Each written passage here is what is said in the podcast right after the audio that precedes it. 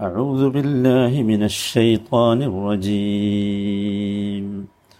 وإذ قال إبراهيم رب اجعل هذا بلدا آمنا وارزق أهله من الثمرات من آمن منه. من آمن منهم بالله واليوم الآخر. قال ومن كفر فأمتعه قليلا ثم أضطره إلى عذاب النار.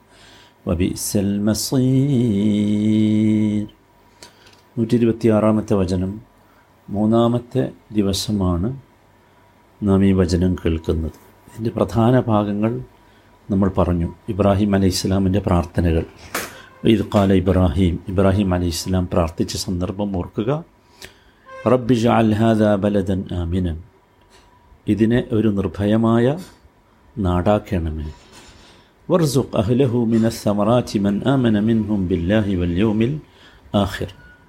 ഇവിടുത്തെ താമസക്കാരിൽ നിന്ന് അള്ളാഹുവിലും അന്ത്യദിനത്തിലും വിശ്വസിക്കുന്നവർക്ക് വിശ്വസിക്കുന്നവർക്ക് കായികനികൾ ആഹാരമായി നൽകുകയും ചെയ്യണമേ. കാല അപ്പോൾ അള്ളാഹു പറഞ്ഞു വമൻ കഫറ. അല്ല വിശ്വസിക്കാത്ത ആളുകൾക്കും ആഹാരം നൽകും. ഇതുവരെയാണ് നമ്മൾ വിശദീകരിച്ചത്.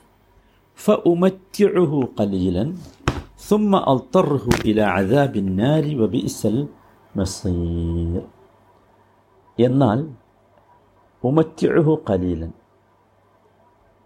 തുച്ഛമായ ഭൗതികമായ വിഭവങ്ങൾ അതുകൊണ്ട് നാം അവർക്ക് സുഖം നൽകും ഉമത്യഹു കലീലൻ മത്താ പറഞ്ഞ അതാണ് സുഖം നൽകുക സുഖിപ്പിക്കുക അപ്പോൾ ഉമത്യഹു കലീലൻ അല്പകാലത്തെ ജീവിതസുഖം ഞാൻ അവർക്ക് നൽകും.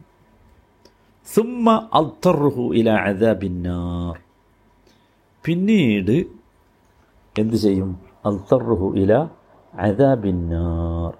അനിവാര്യമായും ഞാൻ അവരെ നരകയാതനയിലേക്ക് തള്ളിവിടും. വബിസൽ മസീർ എന്തുമാത്രം ദുഷ്ടമായ സങ്കേതമാണ് അത്. ഈ അവസാന ഭാഗത്തെ വിവരണത്തിലേക്ക് പ്രവേശിക്കുന്നതിന് മുമ്പ് ഇബ്രാഹിം അലഹിസ്സലാമയുടെ ഈ പ്രാർത്ഥന മക്കയിലുണ്ടാക്കിയ മാറ്റം നമ്മൾ മനസ്സിലാക്കേണ്ടത് തന്നെയാണ്. വളരെ പ്രധാനമായ ഒരു വിഷയമാണ് യഥാർത്ഥത്തിൽ അത്. അത് നമ്മൾ മനസ്സിലാക്കിയിട്ടില്ലെങ്കിൽ നമുക്ക് പ്രാർത്ഥിക്കാൻ കഴിയില്ല.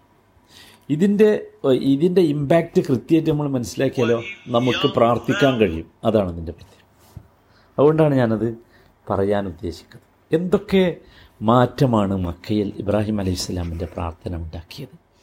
എന്താണ് മക്ക എന്ന് നമുക്കെല്ലാവർക്കും അറിയാം. അല്ലേ? അതെ നമ്മൾ നേരത്തെ വിശദീകരിച്ചു അത് മരുഭൂമിയായിരുന്നു. അവിടെ പിന്നെ കൃഷിയോഗ്യമല്ല വെള്ളമല്ല ഒന്നുമില്ല. ഒന്നാമതായി ഏറ്റവും പ്രധാനമായി ഈ കഅബയെയും അത് ഉൾക്കൊള്ളുന്ന പ്രദേശം ഹെറമൻ ഹെറം പ്രദേശമുണ്ടല്ലോ. അതിനെ എന്താക്കി? ഹെറമാക്കി ആദരണീയമാക്കി. നമ്മൾ ഇന്നലെ വിശദീകരിച്ചു കഴിഞ്ഞ ക്ലാ ആയത്ത് വിശദീകരിച്ചപ്പോൾ പറഞ്ഞു അവിടെ കൊലപാടില്ല. ആ രീതിയിൽ അതിനെ ആദരണീയമാക്കി. അവിടെ സംഘടനം പാടില്ല അക്രമം പാടില്ല ഹിംസ പാടില്ല. ഒമൻ ദഹലഹു കാമന ആമിന പറഞ്ഞു. അവിടെ പ്രവേശിച്ചവർക്കൊക്കെ അള്ളാഹുവിൽ നിന്ന് അഭയം ലഭിച്ചവരായി ഗണിക്കപ്പെടും അവരെ ദ്രോഹിക്കാൻ പാടില്ല. അതിന് ഒരു ശക്തിക്കും അധികാരമില്ല അവകാശമില്ല. നമ്മൾ മനസ്സിലാക്കണം. അതുകൊണ്ടാണ് അറേബ്യയിലെ മറ്റു പ്രദേശങ്ങളിലൊക്കെ രക്തരൂക്ഷിതമായ സംഘർഷങ്ങൾ ഉണ്ടായപ്പോഴും മക്ക ശാന്തമായിരുന്നു. സമാധാനമുള്ളതായിരുന്നു. അതായിരുന്നു. അത് നമ്മൾ നേരത്തെ സുഹൃത്ത് അനക്കബൂത്തിൽ അറുപത്തിയേഴാമത്തെ പിന്നെ ആയത്തിലത് വിശദീകരിച്ചല്ലോ. മക്കയിലുള്ള പരിസര പ്രദേശങ്ങളിലൊക്കെ മനുഷ്യർ റാഞ്ചിയെടുക്കപ്പെടുന്ന സാഹചര്യത്തിൽ പോലും നാം അവർക്ക് സുരക്ഷിതത്വവും നിർഭയവും നൽകി ഹറമാക്കി കൊടുത്തു. അത് വലിയൊരു സംഗതിയല്ലേ? അതാണ് ഒന്നാമത്തെ കാര്യം. രണ്ടാമത്തെ കാര്യം നോക്കൂ. ഈ പ്രദേശത്തേക്ക് മക്കയിലേക്ക് തീർത്ഥാടനം നടത്തണം. അവിടെ സന്ദർശനത്തിന് വരണം. അവിടെ ഹജ്ജിന് വേണം. അതിനു വേണ്ടി നാല് മാസം യുദ്ധം നിഷിദ്ധമാക്കി. നമുക്കറിയാം. അത് നോക്കൂ അത് മുസ്ലിങ്ങൾ മാത്രമല്ല അവർ മാത്രമല്ല അതിനെ പവിത്രമായി കണ്ടത്. ആ മാസത്തെ യുദ്ധം നിഷിദ്ധമായി കണ്ടത് മുസ്ലിങ്ങൾ മാത്രമായിരുന്നില്ല. അതുകൊണ്ട് ഈ മാസങ്ങളിൽ അറബ് സമൂ അറേബ്യയുടെ ഏത് ഭാഗത്തു നിന്നും ആർക്കും സുരക്ഷിതമായി മക്കയിൽ വന്ന് തിരിച്ചു പോകാവുന്ന ഒരു അന്തരീക്ഷം സൃഷ്ടിക്കപ്പെട്ടു. അദ്ദേഹത്തിന്റെ ആദ്യത്തെ പ്രാർത്ഥന അതാണല്ലോ. ആദാ ബലദൻ ആമിനൻ എന്നാണല്ലോ. ഈ നാല് മാസം അറബികൾ നോക്കൂ വാൾ എപ്പോഴും ഊരയിൽ കെട്ടിക്കൊണ്ട് നടക്കാറുള്ള അറബികളുടെ വാൾ ഈ ആറു മാസവും ഉറയിൽ തന്നെയായിരുന്നു. വലിയ അത്ഭുതമല്ലേ അത്? സുഭാനല്ല മൂന്നാമത്തെ കാര്യം നമുക്കറിയാം പലതരത്തിലുള്ള അറ്റാക്കുകൾ പല ആരാധനാലയങ്ങൾക്ക് നേരെയും ഉണ്ടായിട്ടുണ്ട്. പക്ഷെ നിങ്ങൾ ആലോചിച്ച് നോക്കൂ വിശുദ്ധ കഅബക്കോ അത് അത് സ്ഥിതി ചെയ്യുന്ന മക്ക പ്രദേശത്തിനോ മക്ക നാട്ടിനോ യഥാർത്ഥത്തിൽ അത്തരത്തിലുള്ള ഒരു അക്രമം നേരിടേണ്ടി വന്നിട്ടില്ല. ഫലസ്തീനിൽ ബൈത്തുൽ മുഖദ്സ് നിങ്ങൾ ആലോ- ആലോചിച്ച് നോക്കൂ. ഇപ്പോഴും ശത്രുക്കളാൽ അവിടെ സംഘടനകൾ നടക്കുകയാണ്. മർദ്ദനങ്ങൾ നടക്കുകയാണ്. ബൈത്തുൽ മുക്കദ്സിന്റെ ചരിത്രം തന്നെ ഒരുപാട് തരത്തിലുള്ള സംഘടനകളുടേതാണ് അല്ലേ? അവിടെയുള്ള അവിടെ ആക്രമിക്കുകയും കീഴടക്കുകയും അവിടെയുള്ള സാംസ്കാരിക പൈതൃകങ്ങൾ കൊള്ളയടിക്കുകയും തല്ലിത്തകർക്കുകയും ഒക്കെ ചെയ്തു. എന്നാൽ ഇവരാരും എങ്ങോട്ട് വന്നില്ല? മക്കയിലേക്ക് വന്നില്ല. മക്കയിലേക്ക് ആകെ വന്നതാരാ അബ്രഹത്ത് മാത്രമാണ്. യമനിൽ നിന്ന് അബ്രഹത്ത് വന്നു. അല്ലേ? പക്ഷേ അദ്ദേഹത്തിനും കാബയെ നശിപ്പിക്കാൻ കഴിഞ്ഞോ? കാബയുടെ അടുത്തേക്ക് എത്താൻ പറ്റിയോ? ഇല്ലല്ലോ. ഇല്ലെന്ന് മാത്രമല്ല സൂറത്തുൽ ഫീലിൽ പറയുന്നത് പോലെ അയാളും അവൻ അദ്ദേഹത്തിന്റെ പടയും സ്വയം നശിച്ചു. അതല്ലേ ഉണ്ടായത്? അള്ളാഹു തല നശിപ്പിച്ചു. അതും മറ്റൊരു കാലത്തുമില്ലാത്ത രീതിയിലുള്ള നാശം അവർക്ക് കിട്ടി. നോക്കൂ ബലതൻ ആമിൻ എന്ന് പറഞ്ഞതിന്റെ ആ പ്രാർത്ഥനന്റെ ശക്തി നിങ്ങൾ ആലോചിച്ച് നോക്കൂ. സഹോദരങ്ങളെ ഞാനിത് പറയുന്നത് നമുക്ക് പ്രാർത്ഥിക്കാൻ ഒരു ഇമ്പം കിട്ടാനാണ് പ്രാർത്ഥിക്കാൻ ആഗ്രഹം കിട്ടാൻ. മനസ്സിലാക്കണം അത്. പിന്നെ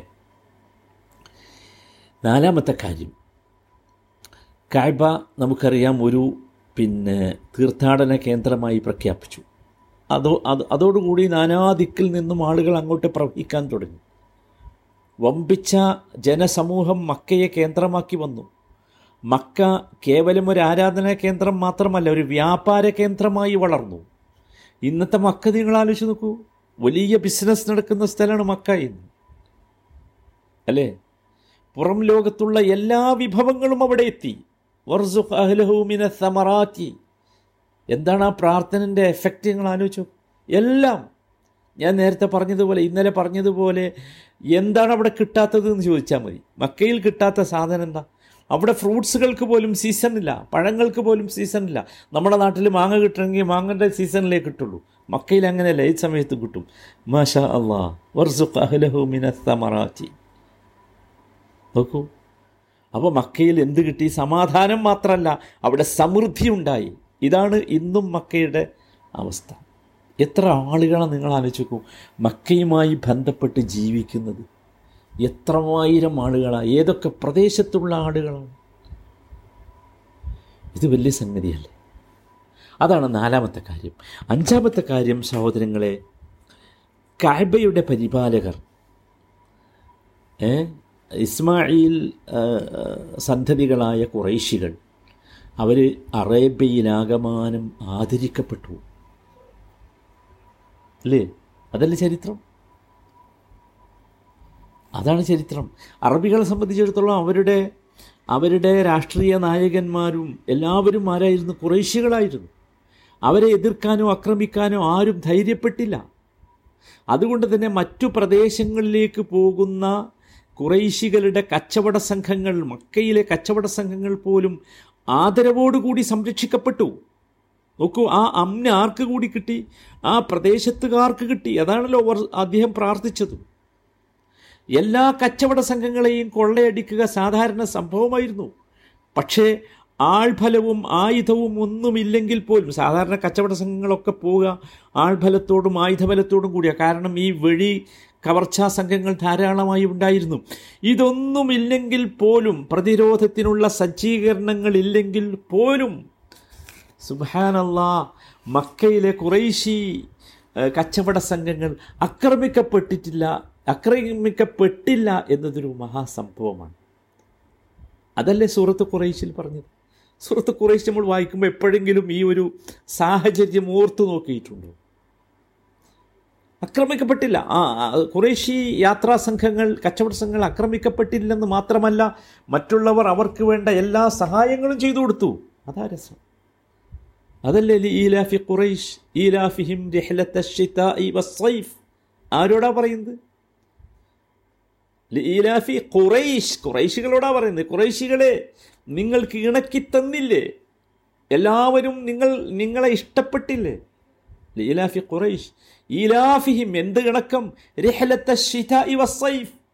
ഏത് കാലത്തും ശൈത്യകാലത്തും ഉഷ്ണകാലത്തും നിങ്ങൾ നിർബോധം യാത്ര നടത്തി. ആരും നിങ്ങൾ ആക്രമിച്ചില്ല. അതുകൊണ്ട് നിങ്ങൾ എന്ത് ചെയ്യണം? ഫൽ ബെയ്ത്ത് അതേ ചെയ്യേണ്ടുള്ളൂ ഇങ്ങനെ സൗകര്യം ചെയ്തു തന്ന ഈ ബെയ്ത്തിന്റെ റബ്ബിനായിരിക്കണം ഈ കായ്ബയുടെ ഉടമകയായിരിക്കണം നിങ്ങൾ ആരാധിക്കേണ്ടത്.